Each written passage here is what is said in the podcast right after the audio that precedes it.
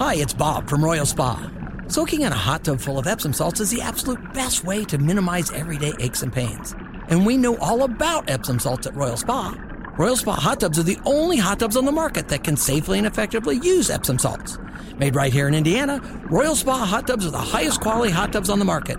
Visit any one of our three Indianapolis locations or visit royalspa.com. Ah, Royal Spa. Right now, though, Tony Dungy. That's Football Night in America analyst, obviously former Colts head coach. Coverage of Chiefs and Chargers begins this Sunday night, Football Night in America.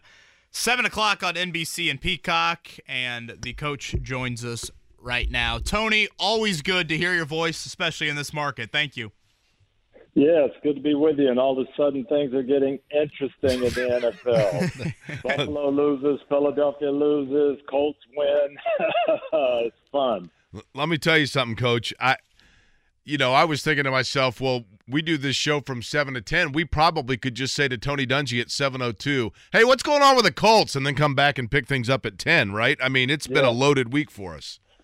Crazy. I, I've not experienced anything like this. Um, it's just uh, hard to to perceive. But I'll tell you, the team responded very very well last week, and hopefully we can keep it going again this week. Coach, when you look at you know, you were obviously part of this organization and saw it from the inside. And I was just telling Kevin, to me, it's it's fascinating because with you and, and Bill Polian, two men who had already very solidified resumes before you arrived in Indianapolis. And since then, Jim Irsay has often had people in those roles that it was their first opportunity here in Indianapolis. Does that change the dynamic between owner and those working underneath them and the level of, I guess, power that they could have to not have to fall underneath what the owner wants or says? I don't think so. I think it all depends on, on personality. And I'll tell you, when I was there, Jim was great to work with and work for. Uh, we had conversations regularly. Uh, he shared his input. We shared ideas, Bill and Jim and I, and, and we moved forward. Uh, I'm assuming it, it's that way, and I'm assuming that uh, Jeff has done the same thing, uh, just just the way I did when when I first got there. So it, it's hard to say. Jim has an idea of what he wants to do, though, and, and I, I can tell you, um, he when, when he gets those ideas, he, he's got a very strong opinion about it. He thought Jeff was the best man for the job at this point in time, and he pulled the trigger and made that decision in 2002, which was 20 years ago, he called me the same way. He said, "You're the guy I want. I'm not talking to anybody else. Uh, you're the guy I want. I want to put something together like the Steelers had. I want to be part of the community. We've got to get things going. We've got to, the things that you bring. That's what I want." And he he had a very strong opinion about that, and, and that's just the way he is. It's Tony Dungy's with us here on the Payless Liquors Hotline. I want to go back to a week ago Monday Tony, if you don't mind, and um, just your initial reaction when you heard the Frank Reich news, and then a few hours later when you heard the Jeff Saturday news. Well, I was shocked about the, the Frank news because I just felt like the team was still in it. Uh, this has been a crazy year in the NFL. Uh, and you know, you look at a team like Green Bay was on a on a four game losing streak, and so things like that were going on. The Colts are right in the middle of the race, and I'm thinking just Frank will get this going. But once they made a decision, and I don't know why that decision was made to change. Uh, once they made the decision, then you start thinking, okay, well, who is going to take over? Who is Jim going to get? Uh, you look at people on the staff, and that that could work. But Jeff, the more I thought about it, it was really kind of logical. He had been with the organization for a long time. He'd been with Frank in training camp. He knew the offense. Uh, he knew the terminology. There's very few people you could get from the outside that would have that. And he had this relationship with Jim.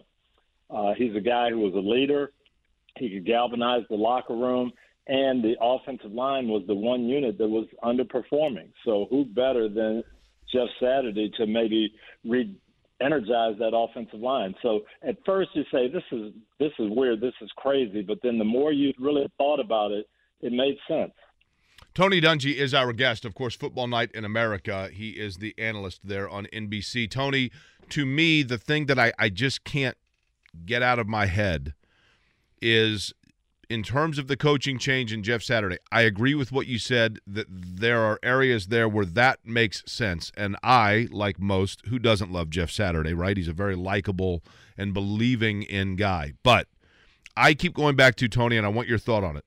I don't know why they went to Sam Ehlinger when they did, and I felt like that put them in a serious hole in the season that now they are having to make up for because they're behind the eight ball based on a peculiar decision to me that really didn't have much sense other than the owner wanted to see what a young guy could do. Your thoughts? I what I didn't understand, I could see turning to Sam Ehlinger. What I didn't understand was when they said uh, Matt Ryan is going to not play the rest of the year, that Sam is going to be the quarterback the rest of the year. That struck me as odd because I said we we haven't seen Sam take a snap in the NFL in a real game. How do we know how he's going to do? How can you say he's going to go forward for the rest of the year? And I think that's one of the things that Jeff brought to the table. I don't know who made the decision to put Matt back in, how that came down, but that was the thing that, that sparked them and energized them uh, on Sunday. You could see that they they were much more efficient, uh, different way of doing things too. Matt had been sacked a lot uh, previously. Now you go into Las Vegas and it's running the football, play action passes, quick rhythm, taking some stress off the offensive line. Only one sack in the entire game against a team that has good pass rushers. So uh, a couple of things changed. They're putting Matt back in and a little bit different rhythm on offense, and uh, it was effective. Tony with uh, and Tony Dungy's with us here on the Payless Liquors hotline. Uh, you know, Jeff walks in the building, and you know immediately he becomes more of a CEO as a head coach. You know, Gus Bradley obviously running the defense still, and then Parks Frazier, the new play caller. That was the route that you chose as a head coach, and I'm curious why you decided that, and, and what makes you think like that is kind of the successful route to go uh, as an NFL head coach. Well, there are a lot of ways to do it, and you see the guys like the Sean McVays uh, that run the offense, and Mike Holmgren, you know, kind of started that. Bill Walsh started that and th- that's a way to do it. Um, other guys on defense, Brandon Staley has done a great job with the Chargers, and he runs the defense and calls the defense. Um, but for me, I played for Chuck Noll, and he delegated. And I saw that, and I, I saw how he did it. That's how I grew up. I went and played one year for Bill Walsh, and Bill Walsh was very successful, Hall of Fame coach. But I felt like, as a defensive player, I felt like we were the step kids and the, the head coach was really the offensive coordinator. Everything he did was involve the offense, and he'd stick his head in the defensive meetings occasionally. Um, so for me, I just wanted the team to know that I had my pulse, uh, my finger on the pulse of everything. I was there for everybody. Not to say my way is better. That's just the way I chose to do it. I saw Denny Green do it that way. He was very successful. Uh, Chuck Noll, Marty Schottenheimer, the guys I worked for. Tony, it seems to me and again, I want to preface, you know, like, I mean, I really like Jim Irsay, and I know fans here like Jim Irsay. So, uh, you know, I don't want that to, to be misunderstood. But it seems to me like Jim Irsay this particular season is almost more, as you talked about, like he has his strong convictions, right? It seems like he is he is more vociferous of that than we have seen in years past, almost to the point of being defensive. I realize you're not in Indianapolis, but when you assess and you see the tweets and the comments, and maybe even his surprise from your comments about the quarterbacking position, etc. Two part question, and one would be do you have dialogue with him? And number two, am I off base in saying that it just seems like he's a little more forceful with things this year than he has been in the past? Uh, yeah, he's definitely been more uh, vocal, and I I see the comments too, and uh, he's he's into it, and he's you know he's part of it and uh, seems like more involved in the decision making process. I didn't see that side of Jim when I was there. We'd have the conversation. He'd have his input. He'd talk to us. Social media, I guess, is just getting bigger and, and, and more out there now uh, than than I'm used to. But you know, Jim is an involved owner, and he does have convictions, and uh, I, I think you're seeing more of that. I, I think you're correct do you have dialogue with them? I mean, like, what's your relationship with them? And is there any chance that his level of that is crossing over into detrimental? Um, I, I don't know. Um, yeah, I do talk to him, and I hadn't talked. We don't talk every day, and I didn't talk to him at all about this decision. If I had of, I, I would have said, "Hey, you need to keep Frank and ride this out. You're still in, in the race. Let him turn it around." Uh, but no, I didn't have a discussion on either of those, on letting Frank go or hiring Jeff. And the only thing I'll say is, is it detrimental or not is if you make good decisions and they work, it's good. Right. if you don't, it's it's it's, it's bad. And and that's what I was telling people with this Jeff Saturday thing. Everybody had weighed in, oh, and this no experience, and this is awful, and how's it going to work? You don't know. You have to wait and see, and if the decision ends up working, then then it's a good call, and that that's the bottom line. Uh, when I, I was in Pittsburgh, Dan Rooney made you know very calculated decisions. They weren't always popular.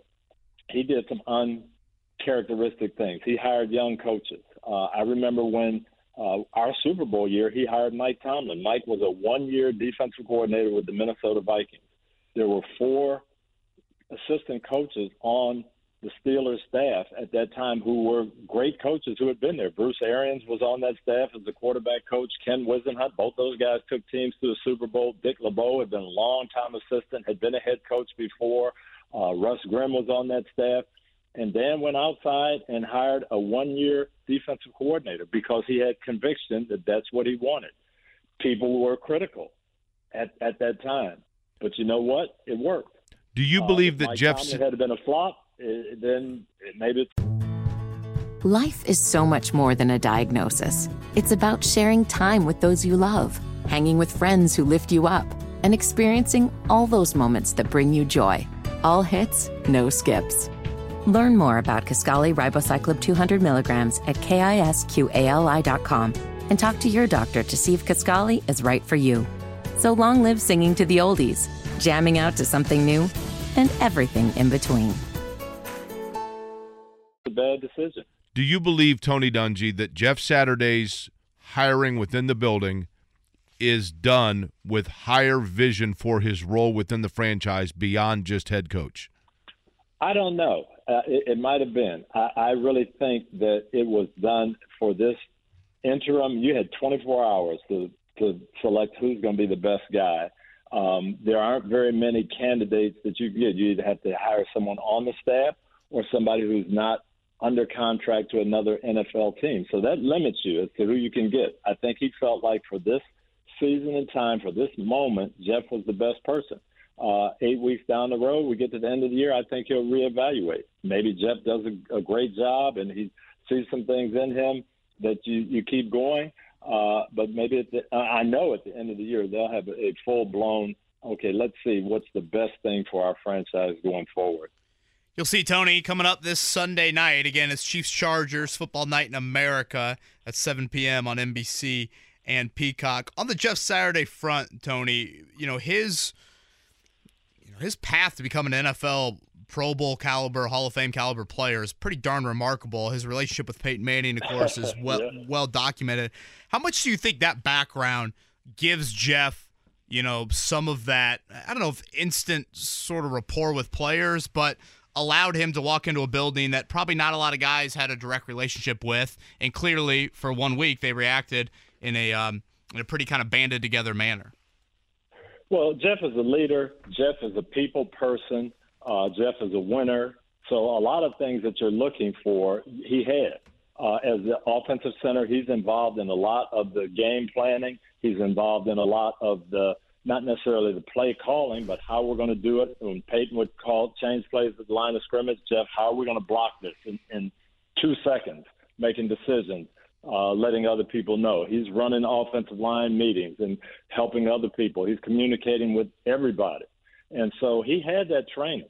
He had a lot of things in place that you need um, to to be a coach. He just didn't have experience. So uh, I, I I saw where Jim was going with it. Yes, it's unconventional, but there were a lot of things that Jeff had that people don't realize uh, that that made him uh, an attractive candidate. Tony, last one from me. Um, Jim Irsay behind the scenes certainly wanted Matt Ryan benched. He wanted him benched, you know, a couple weeks prior to it, it actually happening. In your tenure here, did Jim ever mandate playing time for you? Never, never. And you know, he had his favorites. He, you know, he loved guys, and uh, Edgerrin James was his favorite player, and so that was a tough discussion. We had to to talk about do we redo Edgerrin's contract? Do we let him become a free agent? And you know, I know his feelings about Edgerrin came into that, but at the end of the day, it was let's do what's best for the team. So we had those type of discussions, but there was never a you know, hey, we're trading this guy or we're playing this guy. Uh, that just didn't it, it just didn't come up that way. Tony, you like Jeff Saturday came into the league as an undrafted player. Do you think that you would have had the same coaching career? If did that allow you to better resonate with the totality of the roster because you could relate to every guy top to bottom on the roster and would you have been the same coach if you would have come in as you know a first round top 15 draft pick? Um, I'm I'm not sure about that. I, I know what shaped my coaching philosophy was uh, the team that I played for and the, the coach that I played for, and uh, I did do very very similar to Jeff. I only played three years, and I was brought back as the defensive backfield coach to coach guys who taught me how to play. I had no experience. I had never coached before. Now I wasn't brought back as the head coach, but it was a kind of a ridiculous move at the time to hire a 25 year old uh, free agent safety man who had, you know, never coached before to coach uh, steel curtain defensive backs. So I kind of know what Jeff was going through. And uh, I think Coach Noll hired me because I worked hard at my craft. I was a good communicator and I studied the game. And I think you had to do that to kind of make the team as a free agent. And I think Jeff did the same thing. And people see that. People see how hard you work. People see that you're a good communicator. They see that you're a team guy. And that resonates. That resonated with Coach Noll for me, and I think it resonated for Jim Irsay with Jeff. Lastly, what do you miss most about Indianapolis, and why is it Country Kitchen? Uh, I miss some eating spots there. Country Kitchen being one of them. I, I miss that walk across the uh, downtown into the, the stadium. I miss the RCA Dome and the atmosphere there, and uh, I miss the people. So uh, those relationships, I think, are what you miss most. I wish I could get there more often. Tony, I'm going to sneak in one, one, last one. I apologize, but um, as we get to this kind of head coaching carousel that'll inevitably happen in early January, you think Jim Caldwell still wants to be an NFL head coach? Yes, he does. I've talked to Jim, and he was in on a couple of uh, situations last year, and I, I think he would enjoy that. And I don't know if it's going to happen. I don't think he's at the point where he wants to come back as an offensive coordinator or quarterback coach, but I, I do think he would come back as a head coach. Interesting. I'll tell you what, Tony, if Jeff Saturday can take some of the things that he learned from the guy he played for in Indianapolis and carry those forward as a head coach on and off the field, I think people around here will be uh, just fine with it, right? Just fine with it. But we'll see. Well, as you said, we'll see where things fall, right? We will. And uh, I'm pulling for Jeff. I'm pulling for the Colts organization. As I said, it was unusual, uh, but we'll see what happens. And, and we just have to judge by the results. Tony, enjoy watching every Sunday night, football night in America. And thanks for making time for us on this Tuesday morning. All right. Thank you, guys. Always good to talk Colts ball. Whether it's audiobooks or all-time greatest hits, long live listening to your favorites. Learn more about Kisqali Ribociclib 200 milligrams at kisqali.com and talk to your doctor to see if Kisqali is right for you.